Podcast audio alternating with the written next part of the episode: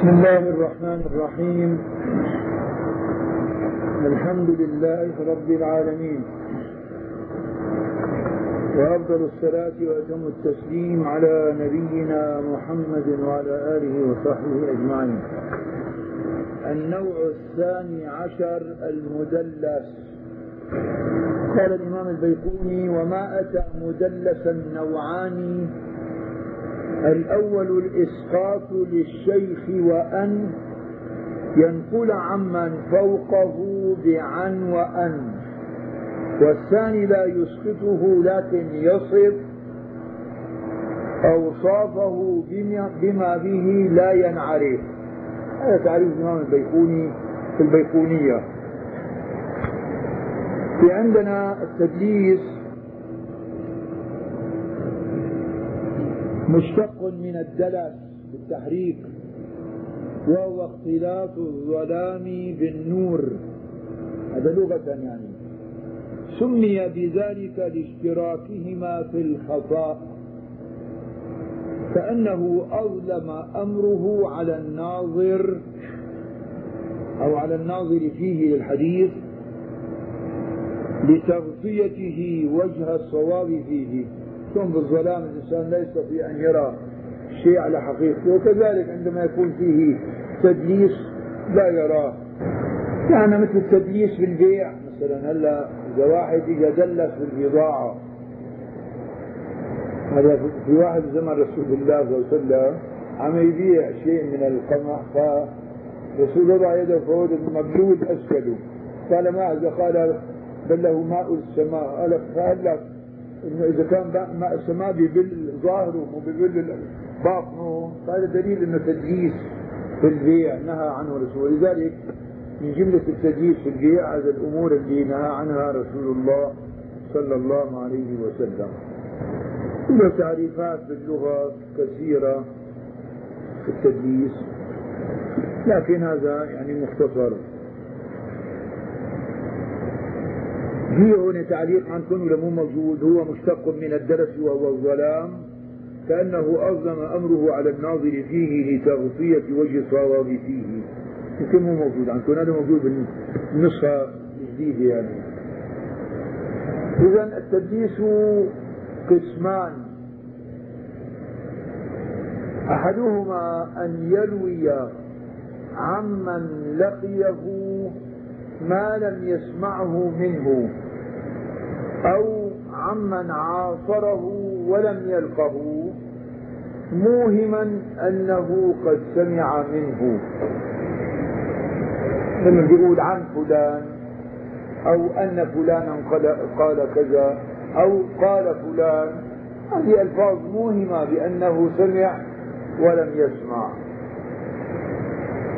كأن كأن يقول شلون هذا اللفظ الموهم كأن يقول تحت عنكم الكلام عن فلان أو قال فلان أو نحو ذلك.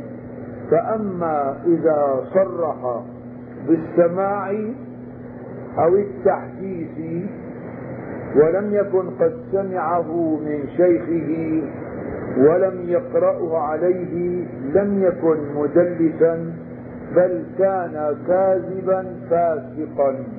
وفرغ من أمره. يعني عم نقول إنه هذا إذا روى مثلا قال عن فلان أو أن فلانا قال أو قال فلان هذا يوهم أنه سمعه ولم يسمع منه. لكن لو أنه أخبر عن فلان ولم يسمعه وتجاوزه فهذا مو اسمه تدليس اسمه كذب.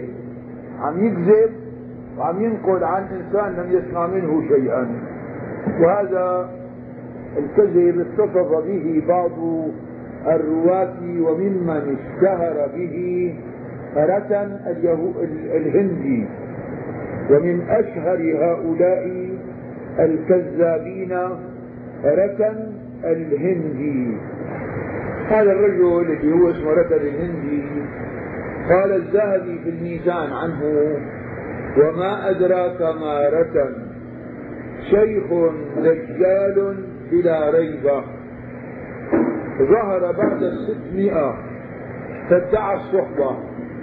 بعد ستمائة من الهجرة ادعى أنه من الصحابة والصحابة لا يكذبون وهذا جريء على الله ورسوله. هذا من أشهر الكذابين. مش تحتاج واحد مشهور بالكذب بيقولوا له أبو الدنيا الأشج. ويقال له ابن أبي الدنيا.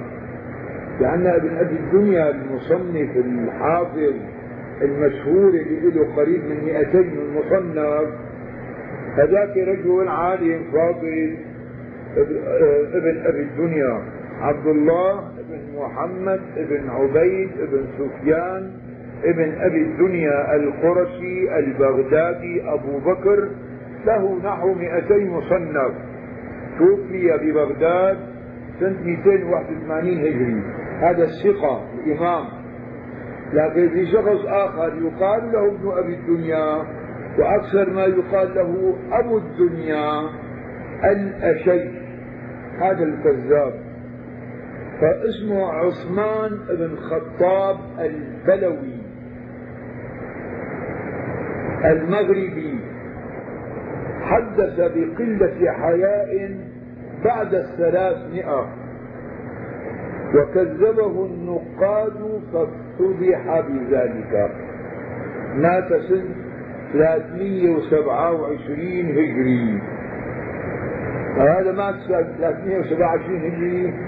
وكان يقول ولدت في خلافة أبي بكر الصديق وأخذت لعلي بركاب بغلته في صفين. يعني كمان يمكن الكذبة تبعه. قالوا أنا ولدت بخلافة أبو بكر الصديق وأنا مسكت في إيش؟ في علي ابن أبي طالب بركاب بغلته وهو كذاب. هذا ينبغي جعلنا أبو الدنيا الأشج أو ابن أبي الدنيا الأشج عثمان بن خطاب البلوي. المغربي فهو أحد الكذابين المشهورين. من بعد توفي سنة 327 هجري.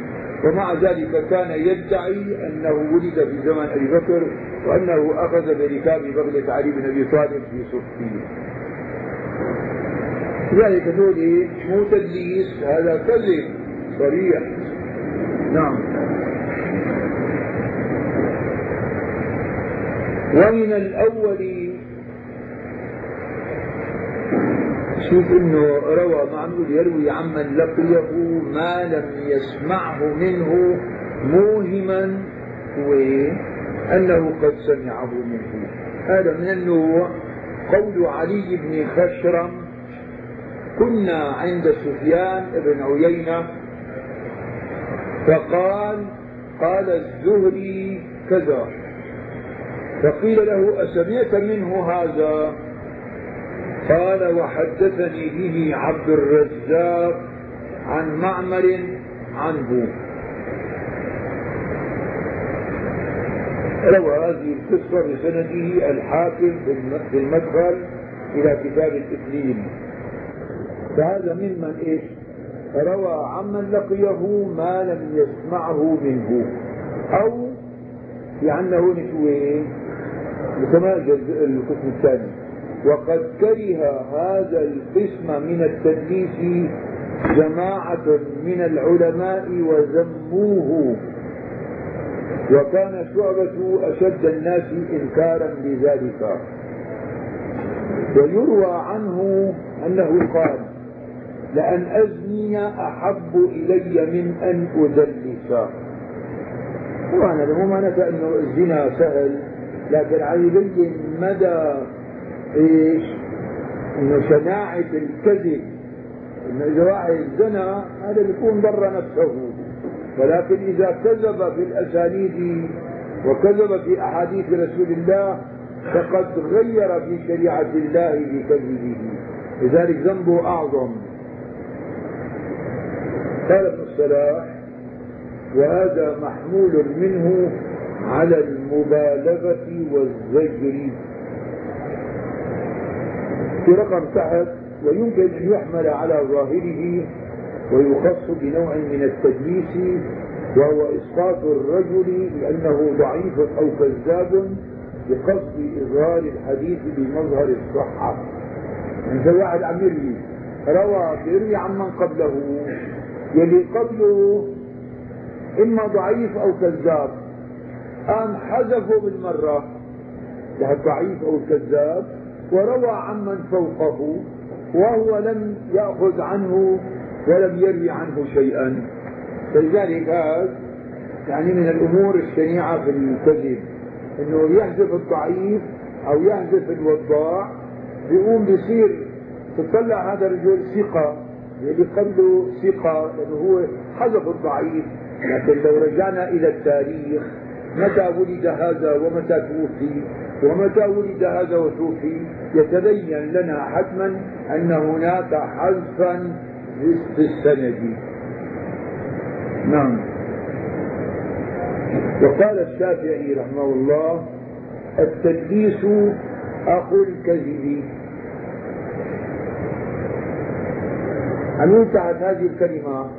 التدليس أخو الكذب. نقلها ابن الصلاح عن الشافعي عن شعبة. فليست من قول الشافعي بل هي من نقل الشافعي. يعني من كلامه بالأصل لكن هي من نقله. للإمام الشافعي رحمه الله. ليه بالوراء هذا حافظ أنا هيك تعريفات أو باللغة العربية تعريف التدليس. الدلس السواد والظلمة والدلسة الظلمة. فلان لا يدالس ولا يوالس يعني لا يظلم ولا يخون. المدالسة إذا باعك شيئا فلم يبينه لك. بيع أخفى العيب فيه. دلس في البيع وفي كل شيء إذا لم يبين عيبه. ومن هذا أخذ التدليس في الإسناد وهو أن يحدث به عن الشيخ الأكبر وقد كان رآه وإنما سمع عمن دونه ممن سمعه منه وقد فعل ذلك جماعة من الثقات. الشيخ التدليس فعلها بعض الجماعة لم الحسن البصري ثقة وإمام ومع ذلك كان يدلس قتادة ابن دعامة السدوسي ثقة ومع ذلك كان يدلس. ومن هذا نعلم أن التدليس فيه ظلمة ينتج عنها تغطية حقيقة الأمر عن الناظر إليها. نعم يعني من ناحية تعريف التدليس في اللغة. ومن الحفاظ من جرح من عرف بهذا التدليس من الرواة فرد روايته مطلقا يعني شلون كان ما المعنى إنه مثل الحديث المرسل منهم من رده مطلقا منهم من عمل به مطلقا وفيه التفصيل. كذلك هنا البعض قالوا إنه رواية المدلس ترد مطلقا والبعض قالوا تقبل مطلقا. والصواب التوسط كما قال الحافظ ابن حجر العسقلاني أن هذا الرجل الذي عرف بالتدليس إن صرح بالتحديث أو الإخبار أو السماع قبلنا حديثه وإن لم يصرح بالتحديث والسماع بل روى بالعنعنة نتوقف في حديثه. في كثير من مثلا أحيانا بيجي حديث عن الحسن البصري عن فلان. بيجوا المحدثين يتوقفوا فيه. هذا الحسن البصري صحيح. رجل إمام ورجل ثقة. لكن عرف بالتتبع أنه إذا روى بالعنعنة فهو مدلس. فلذلك إذا لم يجدوا رواية أخرى لهذا الحديث في مكان آخر قد صرح بالتحديث فلا يقبل حديثه. يعني هذا رأي الوسط. لا مع لا إفراط ولا تفريط. البعض قال يقبل على طول رأي رواية المدلس مو صحيح.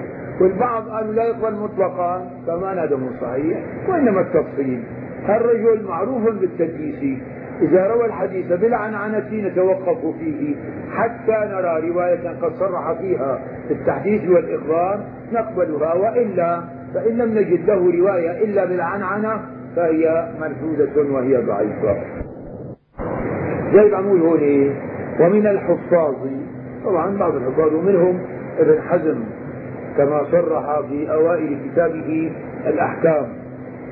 من من جرح من عرف بهذا التدليس من الرواة فرد روايته مطلقا. وإن أتى بلفظ الاتصال يعني هذا الرجل اللي معروف بالتدليس فسواء جاب الحديث بالعنعنة أو جابه بالتحديث والسماع ما بنقبل حديثه. هذا رأيي لكن مو الصواب. ولو لم يعرف أنه دلس إلا مرة واحدة كما قد نص عليه الشافعي رحمه الله. وهذا رأيه في الرسالة. قال في الرسالة الإمام الشافعي ومن عرفناه دلس مرة فقد أبان لنا عورته في روايته. على الإمام الشافعي لا يقبل خلاص فقط. لكن مو هذا الرأي اللي هو الصواب. رأي الصواب الإمام ابن حجر العسقلاني انه رأيه لا. نحن ننظر في رواياته ولذلك نرى أحيانا في بعض روايات المدلسين المعروفين بالتدليس. أحيانا نجد في صحيح البخاري في صحيح مسلم حسن البصري قتادة بن دعامة ابن جريج المعروفين مثلا بال بالتدليس. مع ذلك روى له البخاري ومسلم بالعنعنة. كيف ذلك؟ قالوا ما من رواية. إذا رأيناها في البخاري أو في مسلم لهؤلاء الذين عرفوا بالتدليس ورأينا هذه الرواية بالعنعنة إلا وله رواية خارج الصحيح قد صرح فيها بالتحديث أو السماع. فإذا الإمام البخاري قبلها ووضعها في صحيحه لأن روايته بالتحديث التي هي خارج الصحيح ليست على شرط البخاري. وإنما هذه الرواية التي هي بالعنعنة في صحيح هي على شرطه. وكونه لا يقبل لا تقبل روايته بالعنعنة لكن له رواية خارج الصحيح صرح فيها بالتحديث والإخبار فاعتبره ولذلك رواها بالعنعنة في صحيحه. قال ابن الصلاح والصحيح التفصيل هلا نجي عليه إنه لا رأي من يقول ترد روايته على طول ولا من تقبل روايته على طول هو الصواب. بل والصحيح هو التفصيل بين ما صرح فيه بالسماع فيقبل وبين ما أتى فيه بلفظ محتمل فيرد سواء كان بعن أو أن أو قال. يعني كل ألفاظ محتملة.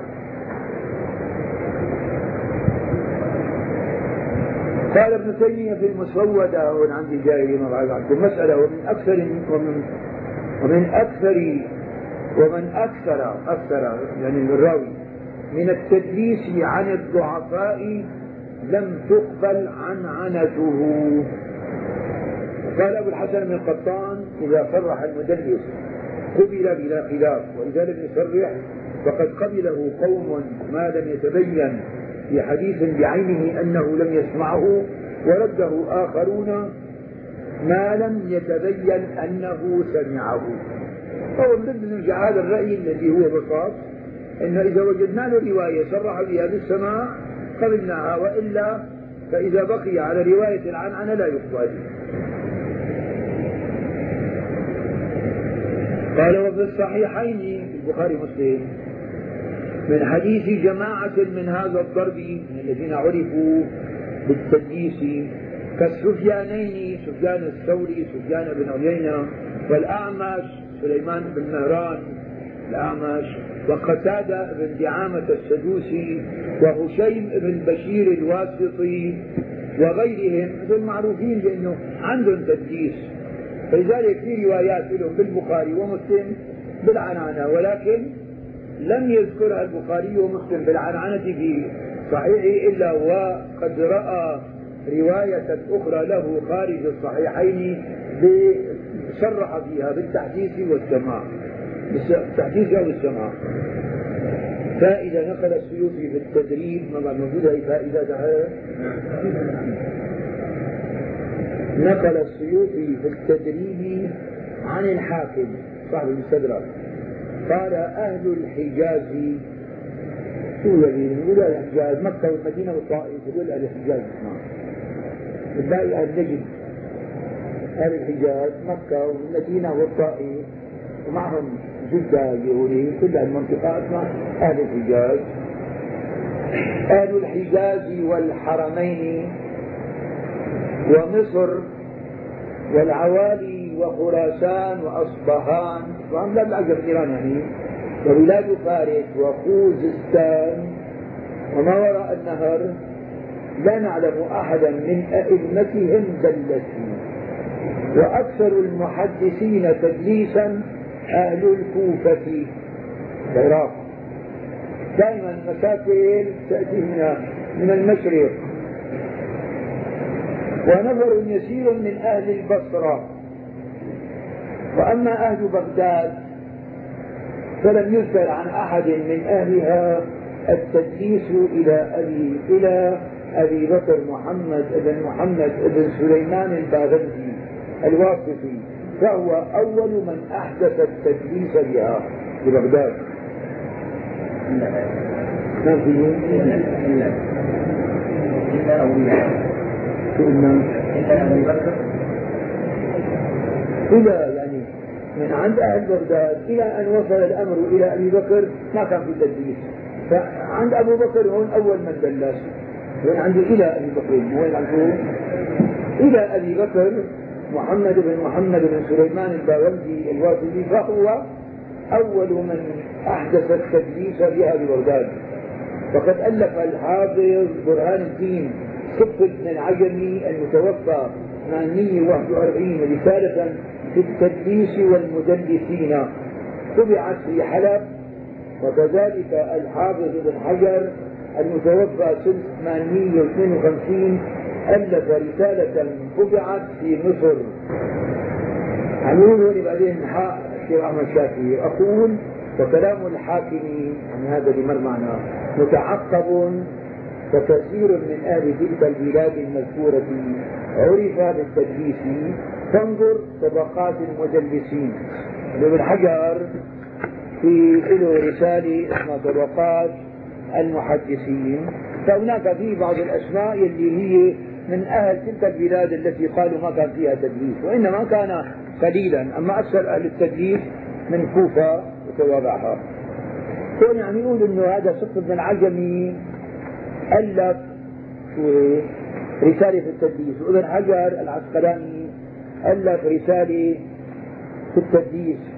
والحافظ السيوطي ألف رسالة في التدليس. وفي الحقيقة يعني كثير من الرسائل التي ألفت في التدليس. مو بس الكرابيسي الحسن بن علي توفي 248 هجري. ألف رسالة في التدليس النسائي أحمد بن شعيب صاحب السنن. كمان يصنف في المدلسين. وذكر النسائي يقول الحجاج بن أرطاق الحسن البصري قتادة حميد الطويل يونس بن عبيد سليمان التيمي يحيى بن أبي كثير ابو اسحاق السبيعي. الحكم بن عتيبة إسماعيل بن أبي خالد أبو الزبير بن أبي نجيح بن جريج سعيد بن أبي عروبة هشيم بن بشير الواسطي بن عيينة فهؤلاء سبعة عشر ممن وصفه من النسائي بالتدليس. الدار قطني ألف رسالة في التدليس وفاة 385 هجري. كذلك الخطيب البغدادي ألف في التدليس وله كتابان في ذلك.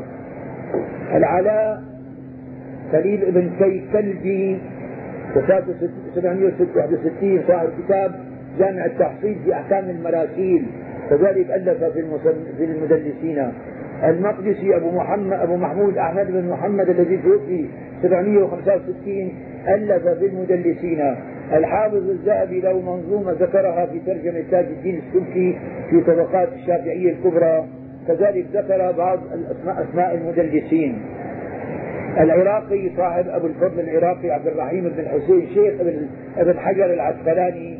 كذلك والف في المدلسين.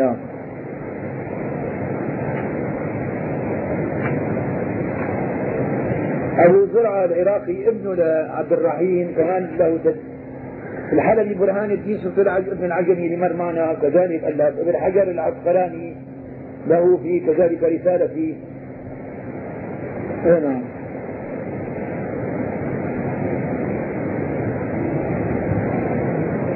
هذا من الأدماء هلا في كمان بالظاهر انه كمان والشيخ حماد الأنصاري هذا رجل بالمدينة المنورة أصله من مالي كمان له إيش؟ إتحاد ذوي الرسوخ بمن روي بالتدليس من الشيوخ. يعني في كثير من الناس ألفوا في هذه المواضيع. لذلك قال ابن الصلاح في علوم الحديث والصحيح التفصيل بين ما صرح فيه بالسماع فيقبل وبين ما أتى فيه بلفظ محتمل فيرد. قال وفي الصحيحين من حديث جماعة من هذا الدرب كالسفيانين والأعمش وقتادة وهشيم وغيرهم. أرنا التعليق. قلت عن ابن كثير وغاية التدليس أنه نوع من الإرسال. في تدليس وفي عندنا إرسال خفي يسموه. هذا الإرسال الخفي شو يعني؟ المرسل الخفي إذا صدر من معاصر لم يلق من حدث عنه بل بينه وبينه واسطة. قال الحافظ العلائي في كتابه جامع التفصيل في أحكام المراسيل في بيان المراسيل الخفي إرسالها. وهو نوع بديع من أهم أنواع علوم الحديث وأكثرها فائدة وأعمقها مسلكا ولم يتكلم فيه بالبيان إلا الحزاق والأئمة الكبار. ويدرك بالاتساع في الرواية والجمع لطرق الحديث مع المعرفة التامة والإدراك الدقيق. والفرق بين المدلس والمرسل دقيق. وهو أن التدليس يختص بمن روى عمن عرف لقاؤه إياه.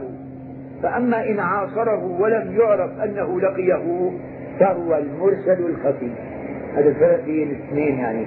أما جلة الفروق وإلا هو ما لا يعرفه إلا الأئمة النقاد والذهابذة والعلماء العارفون في هذا أما هذا من جملة ما هناك الفرق التدليس يختص بمن روى عمن عرف يعني معروف إنه التقى به لكن ترى الروايه التقى فيها رواها عنه ولا لا؟ أما إن عاصره ولم يعرف أنه لقيه فهو المرسل الخفي. قلت وغاية التدليس أنه نوع من الإرسال. لما ثبت عنده وهو يخشى أن يصرح بشيخه فيرد من أجله والله أعلم. قال الخطيب البغدادي في الكفاية تحت ما بعد موجود عندكم هذا التدليس متضمن للإرسال لا محالة. لإمساك المدلس عن ذكر الواسطة. وإنما يفارق حاله حال المرسل بإيهامه السماع ممن لم يسمعه فقط وهو الموهن لأمره. فوجب كون التدليس متضمنا للإرسال. والإرسال لا يتضمن التدليس. لأنه لا يقتضي إيهام السماع ممن لم يسمعه منه. ولهذا لم يذم العلماء من أرسل وذموا من دلس يعني الإرسال الخفي ما ذموا وما ذموا التدليس بالعنعنة. وقال الحافظ أبو الحسن بن القطان الفاسي في كتابه بيان الوهم والإيهام معرفا التدليس. ونعني به أنه يروي المحدث عمن قد سمع منه ما لم يسمعه منه من غير أن يذكر أنه سمعه منه. والفرق بينه وبين الإرسال روايته عمن لم يسمع منه ولما كان في هذا قد سمع منه جاءت روايته عنه بما لم يسمعه منه كأنها إيهام كأنها إيهام سماعه ذلك الشيء فلذلك سمي تدليسا.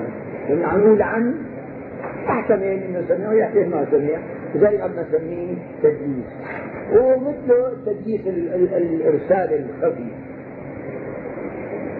هذا قسم وأما القسم الثاني من التدليس تعلم وهو أخف من الأول. فهو الإتيان باسم الشيخ أو كنيته على خلاف المشهور به تعمية لأمره وتوعيرا للوقوف على حاله على حاله. هنيك عم يذكر عندي احتمال إنه في حذف أما هون ما في بديش شيوخ. رجل درس على شيخ. هذا كان الخطيب البغدادي وبعضهم يقوم بها العمل فبيجي يوصف شيخه مرة باسمه ومرة بكليته ومرة بلقبه ومرة بنسبه. وهو نفس الشخص لكن هذا اسمه تدليس شيوخ. ليوهم أن شيوخه كثيرة. وهو شيخ واحد. يعني الشيخ نفسه جلوي مرة يذكر اسمه الصريح المعروف فيه. أحيانا يقول بكلته أبو كذا. أحيانا بلقبه أحيانا بنسبه. ويوهم أن هؤلاء عدة شيوخ وهم شيخ واحد فقط. فهذا أقل من التدليس في العنعنة واحتمال أن يكون في ساقط أو ما سمع. زي ما نقول هنا وهو أخف من الأول كما في فتح المغيث. كانوا باسم الشيخ أو كنيته على خلاف المشهور به تعمية لأمره وتوعيرا للوقوف على حاله. كل واحد يضيع هذا مشهور باسمه. لذلك أحيانا هذا بيضيع المحقق اللي بده بالحديث يعني مرة من هذا النوع شيخ كبير بالحديث عم يشتغل. فمر واحد أبو هلال فلان كذا. فقال ليس له ذكر في شيء من الكتب الستة لأنه هو مذكور بالكتب الستة لكن مو مشهور بكنيسة أبو هلال. وإنما مشهور باسمه. فالشيخ فاته أنه هذا يعني نفسه هو أبو هلال لكن ليس مشهورا بأبي هلال. لو رجعنا إلى ترجمته فلان المشهور به اسمه الصريح هي أبو هلال لكن هو باعتباره عم يدور على أبو هلال أبو هلال ما وجد أبو هلال في التراجم لكن الاسم موجود اسمه وكنيته أبو هلال. لذلك هذا بصير أحيانا بيفوت لكن ذلك هيك شخص يعني مشهور بكنيته بدنا نجيبه بكنيته أبو بكر الصديق مشهور بالكنية أبو هريرة مشهور بكنيته. أبو سعيد الخدري مشهور بكنيته. إذا كان في غيرهم يبقى مشهور باسمه هذه مشهور بكنيته ممكن يوجد في أي كتاب من تراجم الرجال بتلاقيه أما اللي مشهور باسمه ومو مشهور مو مشهور بكنيته لو نظرت في الكنى كلها ما بتلاقيه لأنه مو مشهور بالكنية. لذلك هذا بصير بقى هوني اسمه تدليس الشيوخ. فهو أراد خاصة حافظ البغدادي الله يرحمه أبو بكر. فكان يريد من وراء ذلك أن يكسر شيوخه. فذلك يأتي إلى الشيخ الواحد فيذكره أربع مرات أو خمس مرات. موهما السامع أنه أربع شيوخ أو خمس شيوخ وهو شيخ واحد. هذا تدليس الشيوخ. صح ما منيح لكن أخف من الأول لذلك نقول هنا ويختلف ذلك باختلاف المقاصد. يعني شو قصده إنه عم يغير اسم الشيخ وكلفه ولقبه ونسبه؟ فتارة يكره. إذا كان قصده كثرة الشيوخ يكرهها كما إذا كان أصغر سنا منه. يعني أحيانا شيخه أصغر منه سنا. فلذلك عم يغير بيجيبه بالكنية مشان حتى ما يظهر إنه شيخه أصغر منه. هذا من جملة الأمور. أو نازل الرواية فيه ونحو ذلك. فتارة يحرم. إذا غير اسم الشيخ ذكروا بكنيته أو نسبه أو لقبه وقصد من وراء ذلك الشهرة. هذا يكره أما أحيانا يحرم. إمتى كما إذا كان غير ثقة فدلسه لئلا يعرف حاله. شيخه ضعيف أو شيخه كذاب. قام راح غير. اسمه بكنية أو بلقب أو بنسب. فضيع طالب العلم عن هذا الإنسان فهذا حرام لأنه ما عاد يهتدي للصواب بمثل هذا. نعم. أو أوهم أنه رجل آخر من الثقات على وفق اسمه أو كنيته. أحيانا أسماء نفسها تبقى نفس الاسم ونفس الكنية لكن هذا ثقة وهذا ضعيف. فلذلك لما تيجي مثلا في كتاب الحافظ المزي رحمه الله أي ميزة كتابه؟ أنه لما يذكر هؤلاء الذين هم متشابهين في الأسماء والكنى لكن يذكر شيوخ هذا وتلاميذ هذا فيتبين أنه من المقصود من ذلك. حتى ما يكون شيخ على شيخ آخر حتى ما يكون الثقة اختلط بالضعيف أو الضعيف اختلط بالثقة فيذكر جميع يذكر جميع شيوخه وجميع تلاميذه. بينما الحافظ ابن حجر في كتابه تهذيب التهذيب يذكر بعض الشيوخ وبعض التلاميذ. لذلك قد أحيانا يفوت على الإنسان. أما لما ترجع على تهذيب الكمال بأسماء الرجال للحافظ المزي فباعتبار ذكر جميع شيوخه وجميع تلاميذه ما عاد يفوت عليه الموضوع. نعم. ما فهمت؟ نازل يعني بيكون شيخه مع أنه أصغر منه قد يكون روايته أعلى وهو هو التلميذ روايته أنزل فما بده يظهر إنه الروايه أنزل من البيت نعم. لأن رقم هون اثنين شو هذا؟ قال ابن الجوزي في تلبيس إبليس.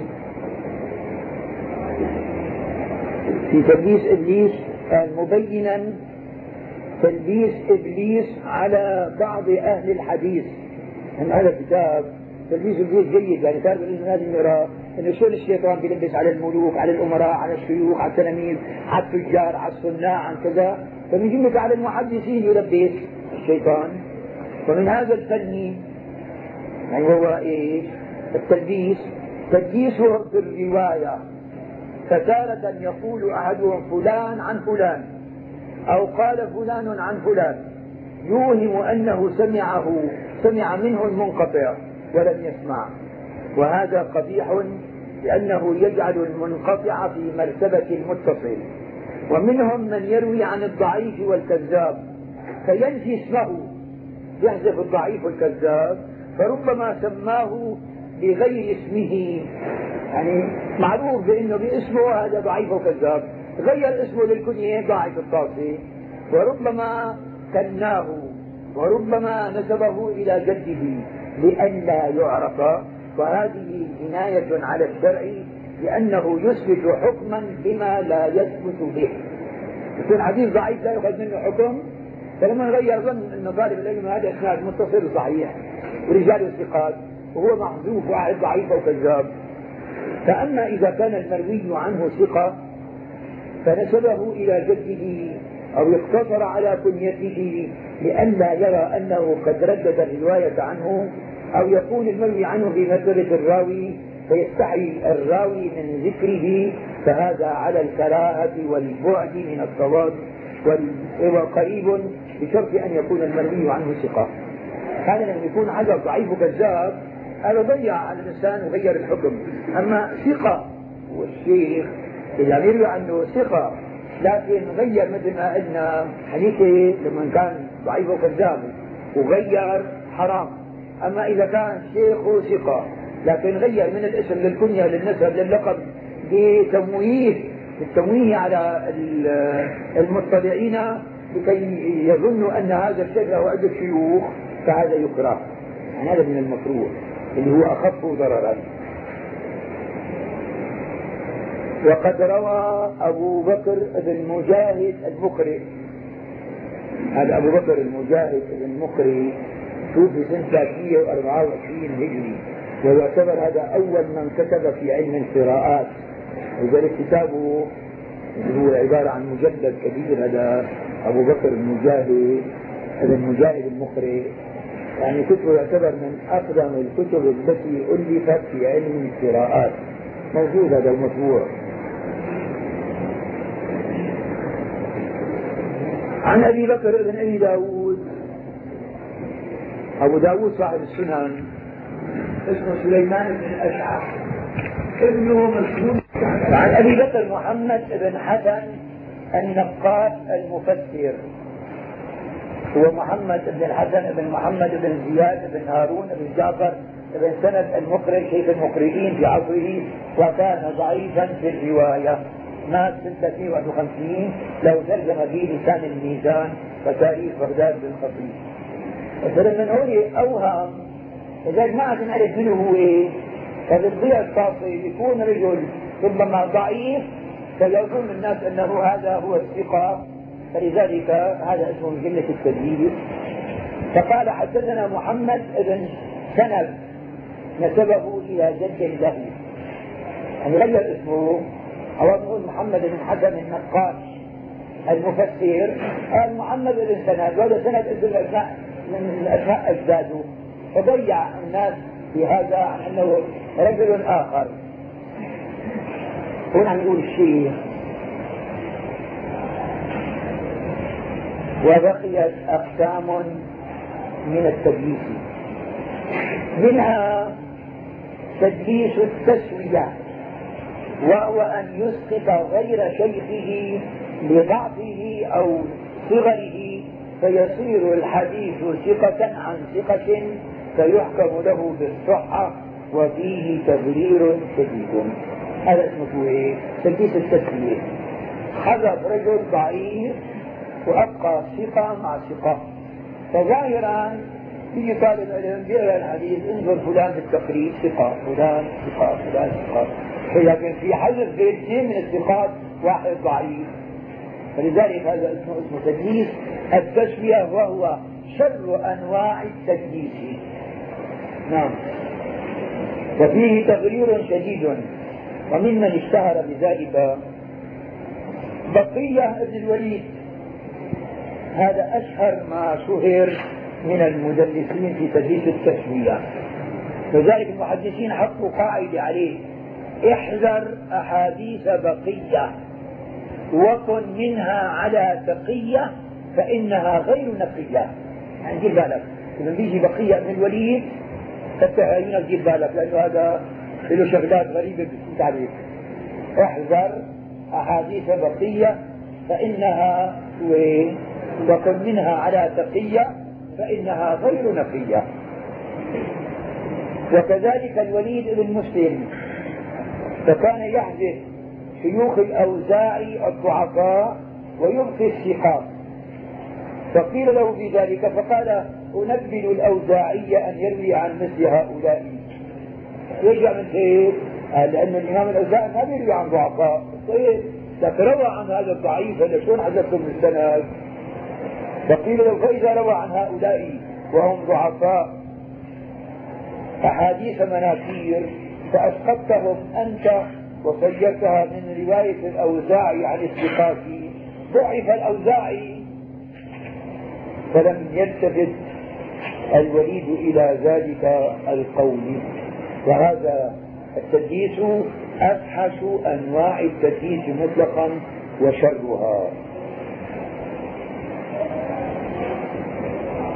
ومنه تدليس العصر كأن يقول حدثنا فلان وفلان. عطف واحد على واحد. وهو لم يسمع من الثاني المعطوف. سمع من الأول لكن وفلان ما سمع منه الثاني. وقد ذكر عنه شيء من أنه فعله شيء ابن بشير الواسطي. نرجع قال أبو عمرو بن الصلاح وقد كان الخطيب لهجا.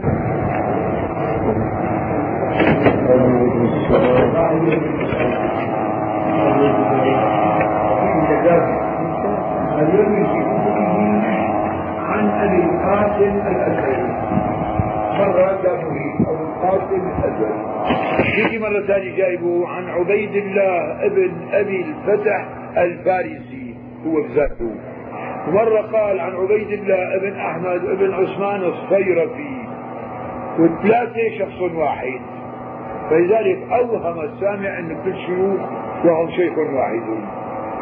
وكذلك يروي عن الحسن بن محمد الخلال وعن الحسن ابن أبي طالب وعن أبي محمد الخلال والجميع عبارة عن واحد. كل واحد لكن أعطى كأنه في الشيوخ ويروي أيضا عن أبي القاسم التنوخي. هذا أبو القاسم التنوخي له كتاب الفرج بعد الشدة. هذا شيخه للحافظ البغدادي صاحب تاريخ بغداد. هذا رجل معروف مشهور التنوخي. فشوف شو بيعمل عن عن شيخه التنوخي شو كان ينوع باسمه وعن علي ابن المحسن.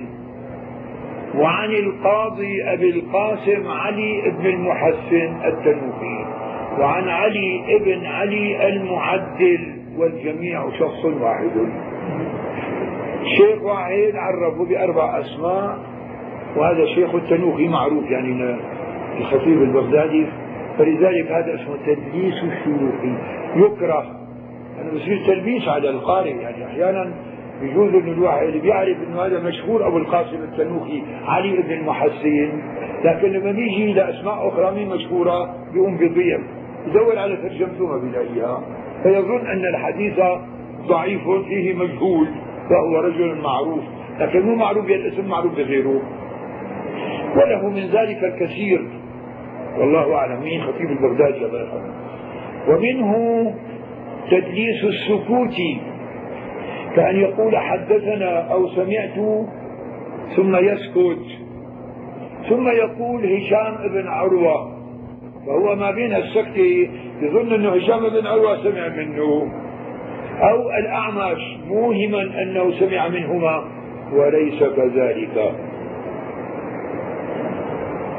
وكذلك الحافظ أبو الفرج ابن الجوزي يفعل هذا في مؤلفاته ويكثر منه. ابن الجوزي ابن الجوزي له ب 500 600 مؤلف. فذلك أحيانا يفعل هذا في بعض مؤلفاته ليوهم الناس بكثره شيوخه. وتبعهما كثير من المتأخرين. وهو عمل غير مستحسن لما فيه من صعوبة معرفة الشيخ على من لم يعرفه. وقد لا يفطن له الناظر فيحكم بجهالته. هذا ما بيعرف انه بيعرف الاسم المشهور. يعني هذا مثل ما شيخ التنوخي مشهور إنه أبو القاسم علي بن محسن أما إذا قلنا له اسم ثاني طالب علم ما راح يهتدي له. فيظن أن هذا الشخص مجهول فيحكم بضعف الحديث. فهذا من جملة الأمور ليش كرهوا كرهوا ذلك تدليس الشيوخ لأنه يوهم الطالب أن هذا شخص آخر وهو نفسه بذاته. كان علينا كتدليس لأن تدليس الشيوخ تدليس التسوية وتدليس العطف ما أن أنه حدثني فلان وفلان. السكتة يظنوا انه فلان الثاني سمع منه وما سمع منه.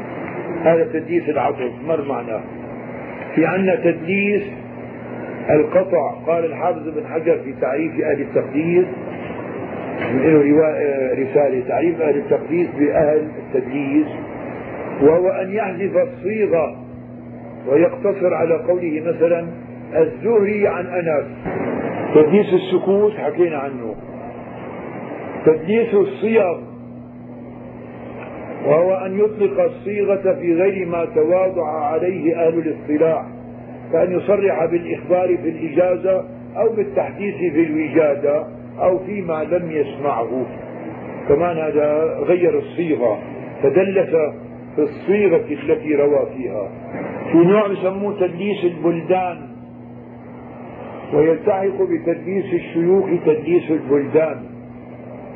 قاله الحافظ ابن حجر ومثل له بما إذا قال المصري حدثني فلان بالأندلس وأراد موضعا بالقرافة. يعني إذا أطلقت الأندلس فالمعروفة لكن في أندلس صغيرة بمصر بالقرافة. فهذا اسمه تدليس بلدان. هذا نحن عندنا بالشام هون مثلا في عندنا العمارة والديوانية. وفي ببغداد العمارة والديوانية. فإذا واحد قال حدثني فلان بالعمارة. بيقول العمارة في دمشق حدثني حدثني فلان بالديوانية في ديوانية دمشق مو ديوانية العراق. هذا اسمه كمان تدليس بلدان. حتى ما يفوت إنه يعرف إنه الرواية وين كانت؟ كانت بدمشق ما هي بالعراق وهكذا من أنواع التدليس يا أخواننا ما أكثر المدلسين في هذا العصر؟ سواء كان في الحديث أو في البيع أو الشراء أو غير ذلك من الأشياء فالتدليس شائع. ونسأل الله أن يعافينا منه. وهو هذا كتابنا هنا حاكي أشياء كثيرة عن التدليس وأنواعه ومراتبه مراتب التدليس مصنفات التدليس والمدلسين مراتب المدلسين المرتبة الأولى من لم يوصف بذلك إلا نادرا جدا. يعني على ندرة. المرتبة الثانية من احتمل الأئمة تدليسه وخرجوا له في الصحيح وإن لم يصرح بالسماع. وذلك إما لإمامته أو لقلة تدليسه في جنب ما روى. المرتبة الثالثة من أكثر من التدليس فلم يحتج الأئمة من أحاديثهم إلا بما صرحوا فيه بالسماع. المرتبة الرابعة من أكثر من التدليس عن الضعفاء والمجهولين. المرتبة الخامسة من قد ضعف بأمر آخر غير التدليس. فرد حديثهم أو يعني بالتدليس لا وجه له إلى آخره. هذول مراتب المدلسين. حكم ما في الصحيحين من رواية المدلسين بالعنعنة إلا أنه على الغالب الأحاديث اللي موجودة في البخاري أو مسلم عن هؤلاء المدلسين بالعنعنة فيحمل على أن لهم رواية غير هذه الرواية خارج الصحيح فصرحوا فيها بالتحديث أو السماع. تدليس الشيوخ عرفنا أنه مثل حكاية ابن الجوزي مثل الخطيب البغدادي الذين شهروا بتدليس الشيوخ يأتون بأسماء شيوخهم بشتى الأشياء بأسماء أو كنى أو نسب أو مثلا لقب أو غير ذلك. قدمنا أن المدلس إذا روى بالعنعنة لا تقبل روايته. وهذا الحكم وإن كان عاما إلا أنه يستثنى منه حالات خاصة تقبل فيها عنعنة المدلس وهي سفيان بن عيينة بعض الإتسال سفيان الثوري يحيى بن سعيد القطان الليث بن سعد يزيد بن زريع حفص بن غياث عن الأعمش. أقوال العلماء في حكم الرواية عن من وصفنا بتدليس الإسناد من أن في ثلاث أقوال. قول واحد أنه يقبل تقبل رواية المدلس. الثاني لا تقبل مطلقا. الوسط هي رواية الحاب... آه، رأي الحافظ بن حجر العسقلاني إذا صرح بالتحديث قبل وإلا إذا لم يوجد له رواية بالتحديث والسماع فروايته بالعنعنة ترد طرق معرفة التدليس يعني شو بدنا نعرف؟ يعرف التدليس بإخبار المدلس عن نفسه بذلك كما وقع لهشيم بن بشير الواسطي عندما سأله طلابه هل دلست دلست دلست لكم شيئا؟ قالوا لا. قال بلى. كل ما حدثتكم عن حسين وهو سماعي ولم أسمع من مغيرة من ذلك شيئا. نعم. ثانيا أن يسأل عن سماعه من ذلك الشيخ ويراجع فيه حتى يخبر باسم من سمعه منه. ثالثا أن ينص على ذلك أحد النقاد. يرى التدليس به إيش؟ بأن ينص على ذلك أحد النقاد وأمثلته كثيرة في كتاب العلل. عادة شغلات تذكرها كتب العلل. ويعرف التدليس أيضا بالتاريخ ولاده والوفاة ذلك هذا اللي الحقيقة يعني قسم قاصمة الظهر مثل ما قال الحافظ بن حجر إنه إذا واحد حدث شيخ جينا نظرنا متى مولد هذا ومات والثاني وجدنا بينهما بونا شاسعا فهذا دليل على أنه في انقطاع السند وعرفنا ذلك بالتاريخ. كذلك بمراجعة كتب التراجم والمراسيل والعلل وغيرهما لمعرفة سماعات الرواة وأحوالهم فإذا وجدنا فيها مثلا أن فلانا لم يسمع من فلان إلا حديث كذا أو أربعة أحاديث أو عشرة ونحوها ثم وجدناه قد آه، روي عنه أكثر مما ذكر علمنا أن ذلك مما دلسه عنه. ومن جملة ما يعلم به جمع طرق الحديث. فإذا وجدنا في إحدى الطرق زيادة راو على غيرها فإن صرح بالسماع في موضع الزيادة كانت الناقصة معللة أو معلة بالزيادة. فإذا كان الراوي مدلسا عرف أن ذلك مما دلسه. قال أبو الحسن بن القطان إذا روى المدلس حديثا بصيغة محتملة ثم رواه بواسطة تبين انقطاع الأول عند الجميع. قال الحافظ بن حجر معقبا عليه هذا بخلاف غير المدلس فإن غير المدلس يحمل غالب ما يقع منه من ذلك على أنه سمعه من الشيخ الأعلى فثبته فيه الواسطة. من جملة الأشياء ما يعرف لظهوره من تدليس الشيوخ فإذا ذكر من اشتهر باسمه أو بكنيته بغير ما اشتهر به عند الناس كان تدليسا لا يحتاج إلى دليل وأمثلته أكثر وأظهر من أن نمثل له هنا ففيما قدمناه غنى عن إعادته. تدليس شيوخ هذا بما أن عم يغير ويبدل اسمه بكلمته بلقبه مفاسد التدليس للتدليس مفاسد كثيرة. منها ما يجرح فاعله في دينه أو إخلاصه أو تواضعه.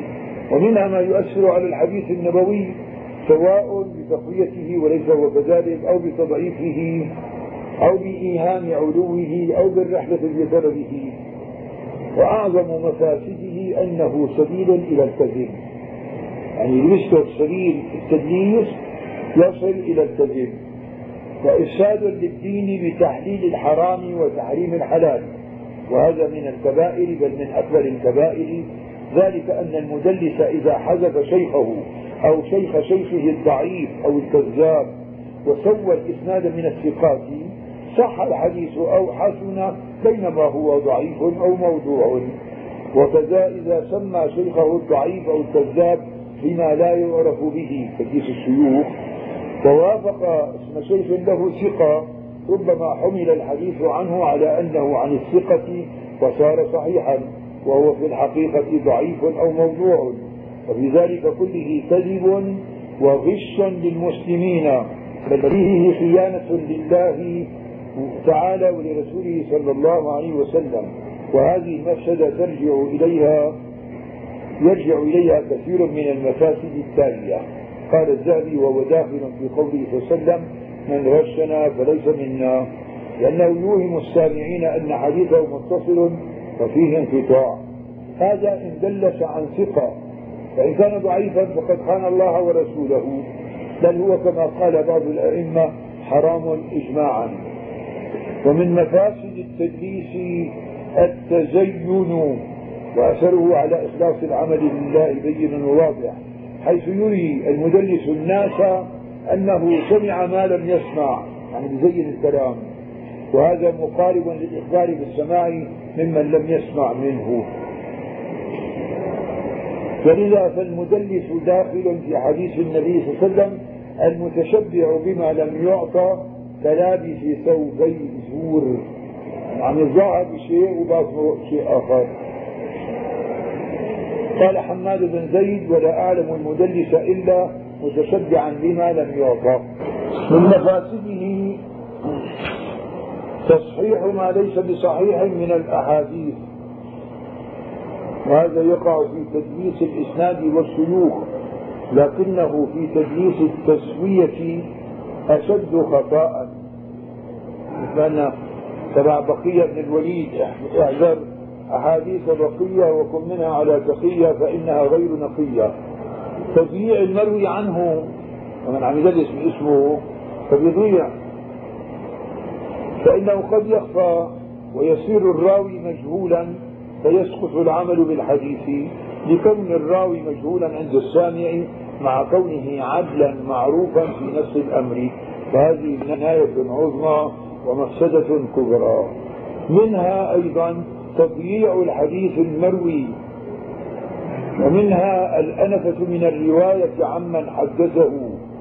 وذلك خلاف موجب العدالة ومقتضى الديانة من التواضع في طلب العلم وترك الحمية في الإخبار بأخذ العلم عمن أخذه. شيخ صغير حذفه حتى ما يبين إنه شيخ أصغر منه سنان هذا كله يعني بيضيع على الإنسان الصواب. لذلك سؤال آه،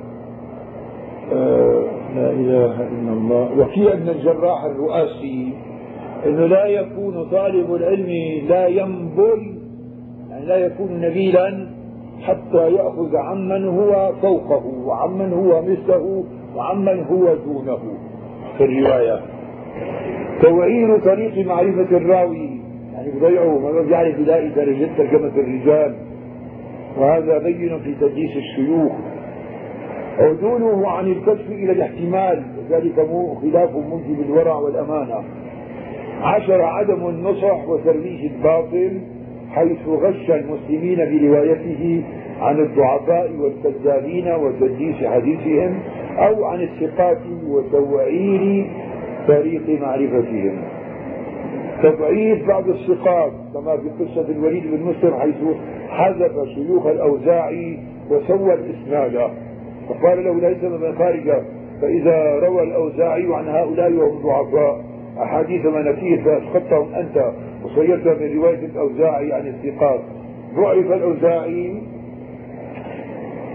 نعم فيه تزوير وإيهام بما لا حقيقة له وهذا يؤثر في صدقه خاصة إذا استكشف فلم يخبر باسم من يروي عنه.